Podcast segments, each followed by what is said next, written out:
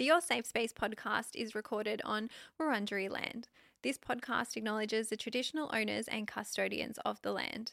Always was, always will be Aboriginal land.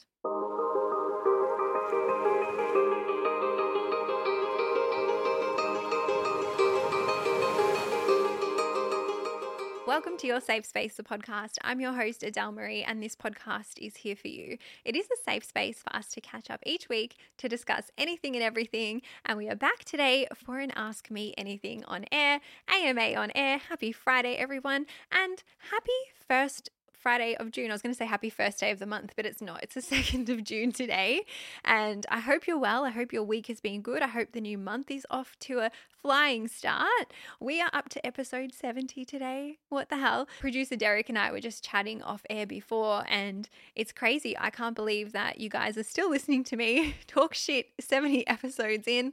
I love you so much. I'm grateful for your support. Thank you for keeping this podcast alive.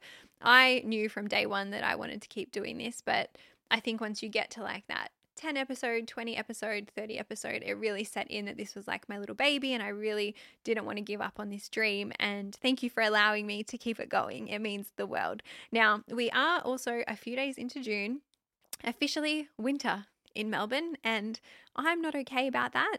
Check on your Melbourne friends. If you are listening and you're not here and you have friends that live here, check on them. We are not okay. Okay. It's cold here, it's freezing. And I'm planning an episode. I'm going to put it in to see if you guys vote for it. I know it's very niche, but I want to do like a little winter survival episode because I tell you, every winter that I've lived here, and there have been some winters that I lived in Sydney and they are not as bad as what they are here. I feel like we need a survival guide, or maybe I need the survival guide. But keep an eye out for those because that will be in the polls as well.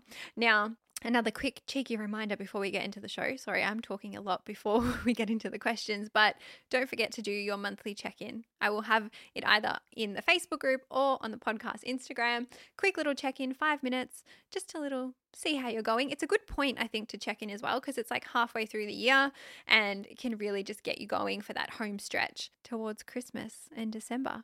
Can't believe I'm already saying that. Anyway, as always, this show is not a replacement for professional mental health help or support. If you do need that, please check the show notes.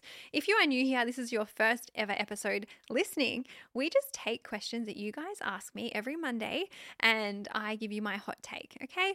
And I've picked out some today and they're juicy and they're different, and let's get right into it. Question number one How did you enjoy collaborating with Jazz on your collection? Now, I put this question in here because I feel like obviously you guys know about the collection. I have spoken a lot about the pieces, but I haven't really talked about the behind the scenes working with Jazz so closely. And I do plan on getting her on the podcast. I actually asked her to come on for last Friday's episode because that was launch day, but she was a little bit too busy. And then we decided to just do the sponsoring of that episode instead. But when Jazz approached me, I was over the moon and shocked because I didn't think that I don't know, I just didn't think that something like that would be possible for me or that it would be something that she would want to do because it was her first time ever collaborating with somebody like that.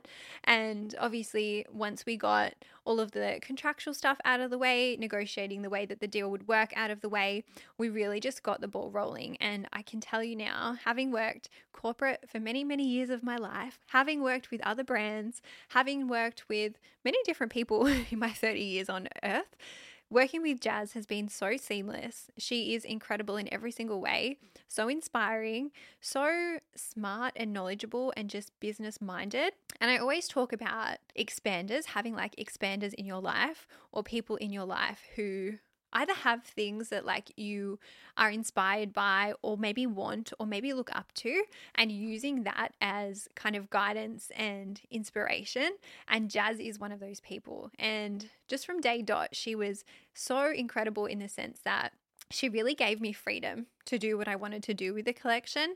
And it wasn't ever a matter of like, we have to do things this way or we have to do things that way. It was very collaborative and yeah, just so easy. we had sent some um, emails to each other last week before launch, and I was just saying to her, like, I'm so grateful. Like, you have no idea. Like, I don't even have the words to tell you how grateful I am for this opportunity, for trusting me, for going into business with me like this, because it is a risk for her. And I think for those of you listening, Jazz if you don't know, and it was a bit of a full circle moment, but she has been a creator an influencer for a very long time. I think eight years. And I watch her YouTube videos, but I used to watch her makeup videos years ago. On my train, on the way to my corporate job, I would watch her. I would watch Chloe Morello, Loz Curtis. I would watch Shaaanxo. And I still love all of those accounts, by the way. But I had known who Jazz was for so long, and I think we are very similar with our values. We're very similar as people. And so when I started working with her before the collaboration, I knew that she was a good human anyway. And then obviously the collaboration came about, and it just reinstilled or like confirmed everything that I knew about her and knew about the process. And so, yeah, I'm so grateful. It's been incredible. I cannot fault it at all. At the time of recording this, we actually haven't had the launch or anything like that yet. It is a couple days out from that. So hopefully it goes really well and I will get her on the podcast too. So stay tuned for that. Question number two. We are in a new relationship and are in very different financial positions. Do you have any tips to navigate this? I love this question because I feel like money or financial differences could be a major reason for issues in relationships, for issues with fights or things like that. And I feel like they can be worked through with adequate communication and by getting on the forefront. Now, obviously, this goes without saying this is not financial advice. I'm not a financial advisor, guys. This is just very general information. Don't want to muddy the waters there talk to a professional if you need. But my first tip with you guys, and you did say it's a new relationship, so I don't know how new it is, but just open up the conversation. Start talking about it. I know it might seem taboo and I know it might seem difficult, especially if you like grew up in a family who didn't speak about money or you were told not to speak about money, can feel a bit uncomfortable doing that. And I don't think you need to sit down and be like, how much do you get paid? How much debt are you in? I, I don't think it needs to be that harsh and upfront, but maybe you're just unpacking your attitude towards money. Maybe you're talking about your future plans or your long term financial goals together. Maybe you have plans to like go on a holiday together, or maybe you want to buy a house together. You can start to soften into the conversation by talking about those like broader things rather than going into like the nitty gritty. My second tip is to make time for the chat, have the space for the chat, and make the money conversation work for you. Okay. There's no hard and fast rules when it comes to relationships and money. I feel like everybody is so individual with how they earn money, how they spend money, and the way the dynamic will work. But as for how often and when you're having these chats, I think it's important to do it before you're making any big financial decisions together. So before you are thinking about getting married, before you are going to move in, before you're going to have a freaking baby, before you're going to take a holiday, before you're doing any of those drastic life things, talk about it first. Okay. Better to have all the information up front, then get into these relationships or dynamics or situations, and then have potential problems down the track. These conversations should be happening before then. As I said, I don't know how early you are in, but these conversations are important to have before that joint financial responsibility. Now, can also take a couple of conversations and continued conversations for the life of the relationship to be on the same page or to get into a position where you both are feeling like your needs are being met and you're on the same page or working together to get on the same page. Now, I feel like obviously, if you are moving in together, especially, or going to get married or have a child, you may want to work out a situation that works for you. So, a couple of things that I found in the research for this episode is either working out a percentage split based on your income, or you guys may agree to like keep your finances separate and have separate items that like each person is responsible for. Or you may have a joint account for separate expenses, or you may just go all in. There are so many different ways that you can do it. Obviously, I'm not going to go into depth with all of those right now, but if you are at that point, it's really finding the one that works for you. And it's really important that obviously while you are contributing to the relationship or while your partner is contributing to the relationship that you are still protecting yourself because I feel like obviously most of our listeners are young women as well. I would hope that and I will do more episodes on this. And I feel like there are some other money money podcasts out there who do provide that information. But it really is important to look after your financial future and to make sure that you are still doing the right thing. Which leads me into my next tip, and that is being really honest with yourself about any concerning behaviors, whether maybe it's your own money behaviors or maybe it's from your partner. but being really mindful. And I don't think that these are deal breakers. I'm talking about like having like really high spending behaviors or maybe being in quite a bit of debt, consumer debt as I said, I don't think they're like red flags or you should end your relationship over this. But I think it does matter if you or your partner are working towards like rectifying this and getting yourself into a better financial position so that you can set yourselves up for the future. And I think it just helps you plan and protect yourself before you do join those finances or make those joint responsibility decisions when it comes to money. And then my last tip is to speak to a professional. Obviously, I don't know your financial situation. I don't if you have assets. I don't know how much you have in savings. I don't know if you're in debt. I don't know what your individual circumstance is, but there are two people that you could talk to. The first one is either a solicitor to help you understand your options. And I would probably say if you own assets like properties, things like that, even if you have children, that can play a part into like future inheritances. Inheritances. Why can't I say that word? You know what I'm talking about, inheritance. But this can play a role. The other person that you could speak to is a financial advisor or planner who can help you sort out your estate planning or your will. I guess a solicitor can help you do that. Even your insurances, because all of this, even though it's not a very romantic fluffy conversation to have is super important. I think as well, you could have potentially one partner that does have quite a bit of assets or is better off than the other one. You want to protect that before you head into that relationship. And I think by seeing a professional, you can get to that point quicker and just with that professional guidance. Now, obviously, this is quite a personal question. I don't know if anyone wants to come into the Facebook group to share how they've navigated different financial positions, or maybe you have a story about how you didn't and you want to share it to like warn others. Please come into the group and share it. It is a great way to share evidence and facts if you are comfortable to do so. So come into the group and do that, and maybe we can learn a little bit about each other as well.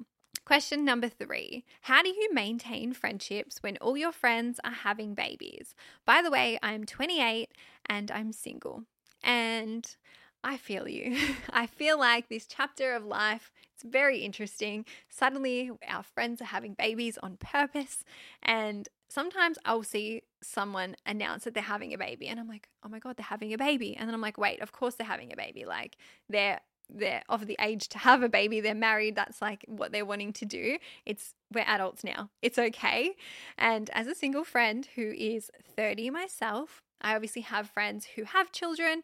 I have friends who have babies. I even have like cousins that have babies as well now. And some of my friendships have withstood that. Then they've withstood the test of time. They've withstood having children and navigating other life changes. And so I think it can be a challenge to navigate, but I do think it is possible. And I don't think it's doom and gloom. Okay. And that is because my first tip is just accepting that friendship is going to ebb and flow okay?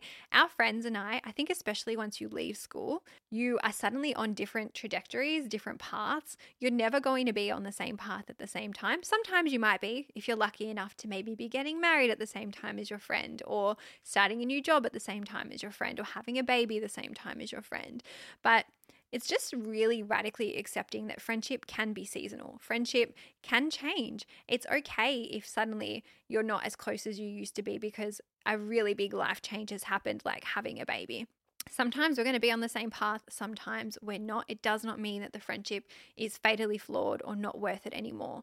And I think it's interesting, obviously, when someone first has a baby, like that's a huge life change. And that baby is not always going to be a baby and one day that baby might be a child like you could still have that friend in 20 30 years down the track. I would rather trying to just accept that and accept the friendship as it is. Maybe it's not how it used to be but still it's a friendship. And if you are wanting to still hold on to it i think that you can. I don't think you need to lose it or let it go because a baby is in the picture. And that leads me to my second tip which is giving your friend grace especially if they have just had a baby or any other massive life change. I think as we get older we can go through some really big life changes, and having a child, I'm going to say it's probably one of the biggest ones, okay?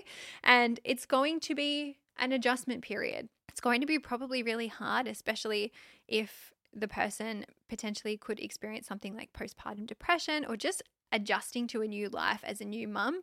But what I would say is really letting them know that you are there and that you are available if they need and still making that effort. And I know some people might disagree with me, but I almost think you should be making like a little bit more effort because they're the ones that have just gone through that really big adjustment. And don't forget that underneath, like just becoming a new mum, your friend is still your friend and your friend is still a person as well as being a mum, okay?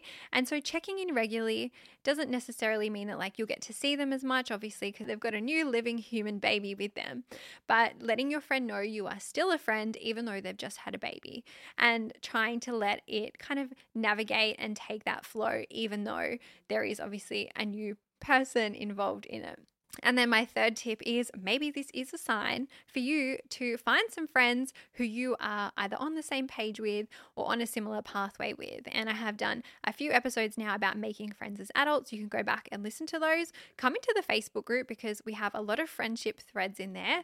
I love seeing those posts, so you're more than welcome to make one there. But that could be a way for you to have other single friends who aren't you know, planning to have babies or ready to have babies yet, and you could potentially catch up with them, go out with them, because I do think it's important to have people around you that are on the same page. I don't think that just because all your friends are having babies like me, it means that you don't go out and make some new friends if you don't want to. I think you can still accept the change in your older friendships and still water those and give them love and attention. But maybe it is a sign that you might need to open up, you know, and welcome someone else into your life or other friends into your life as well. As I said, please come into the group. You are welcome to put a post up if you are wanting to make some friends, but I would love to hear from people who have just had babies how your friends have supported you and what has helped you. Or if you are someone else who has a lot of friends who have just had babies, how are you navigating that? Because, like I always say, the more that we share with each other, the more that we can help each other. And then our last question, probably the juiciest one, but do you feel pressure to move out of home because of your age? I'm still at home and I'm 28 and I feel this, especially being single. And what if I ever want to bring a guy home? No, I don't feel the pressure. For everyone listening, I'm 30, I still live at home. I used to get quite a lot of hate online about this, and I don't get it anymore. I feel like since I've spoken a lot about the situation on all of my channels and all of my platforms, people have realized that it is actually like a common thing in some ethnicities. And I'm not sure what this listener's background is, but for myself, I'm half Italian and half Greek, and it is very common in both of those nationalities that the children will tend to stay at home until like they are married. And I have moved out before. And my parents have always said to me from day one that it doesn't matter how old I am, if I ever needed a roof over my head, I'm welcome back at any point. When I first moved out, I never thought I would go back, but now I'm back. I'm very grateful. It suits my situation perfectly. And so, for me, in the past, when anyone's tried to pass judgment on it, I'm just like, whatever, I don't even care because I know that it works for my situation and it's meeting my needs. And right now, it is serving me. I'm hyper aware that it's going to come a point where it's not anymore. And when that time comes, I will make the decision to change my living arrangements. But right now, I don't feel that pressure. And I feel like it really just comes down to caring what people think. So if you are feeling that pressure and you are worried about what people think, what I would say to you is focus on your why. Why are you living at home right now? Does it serve you financially? Also, state of the world at the moment, state of Australia, we're in a cost of living crisis. Living at home, if you can, is a luxury and is something you should be so grateful for. And I always think to myself, if people are passing judgment on that, maybe it's because it's something that they wish they had, or maybe they can't have that. And so their anger or resentment is coming out towards you as judgment. As for the bringing guys home part, I am only ever bringing a guy home who is my boyfriend or who I think I'm going to be spending my future with. None of the guys I'm going on dates with are coming into my family home, meeting my mum and dad, who are very important to me if they are not serious or legitimate. Now, as I am a little bit older, most of the people that I've been on dates with have either lived by themselves or lived with a housemate, which, in my opinion, is no different to living with family. If you're living with a housemate, it's the same situation like if you're wanting to bring someone over, okay? And so for me, it's not really been an issue. And on the other hand, when I lived out of home, so I lived in Sydney for a couple of years, three or four years, I lived by myself before I lived with a housemate, or before I lived with an ex, and then I lived with a housemate. While I was living by myself, sure, I could have brought guys home, but I also didn't really want to do that. And I'll explain why because my home was like my safe space, and I didn't just want to invite random guys over because I had that. So for me, it's not that much different to living at home. Obviously, in your situation, if you are dating someone who also lives at home, it can be really hard to navigate that dynamic, but you can potentially make it work. And I'd love to do another episode on that down the track. But I would love anybody else who still lives at home, especially if you are older or later in life, please come into the Facebook group. We will start a thread about it. I feel like every time I talk about it, I get people saying, Oh my God, I still live at home. You normalize it for me. It makes me feel so much better. And they feel seen. And then obviously, I've got the other people who are either frustrated that I still live at home. But I think if you do, come and join us and we can chat about it. We can also talk about how we navigate bringing people over if we are someone who still lives at home. But guys, we are going to wrap the show there. Thank you so much for joining me. If you are not already, please follow us on Instagram, your safe space pod. Follow us on mm, where am I saying? Follow us on Apple, follow us on Spotify, like, review the podcast, give us a rating. Also, tag us on your story while you're listening and join our Facebook group, your safe space podcast community. Follow me as well at Adele Marie. I love you guys. Have a great weekend. Be safe. I will see you on Sunday and look after yourselves. Bye.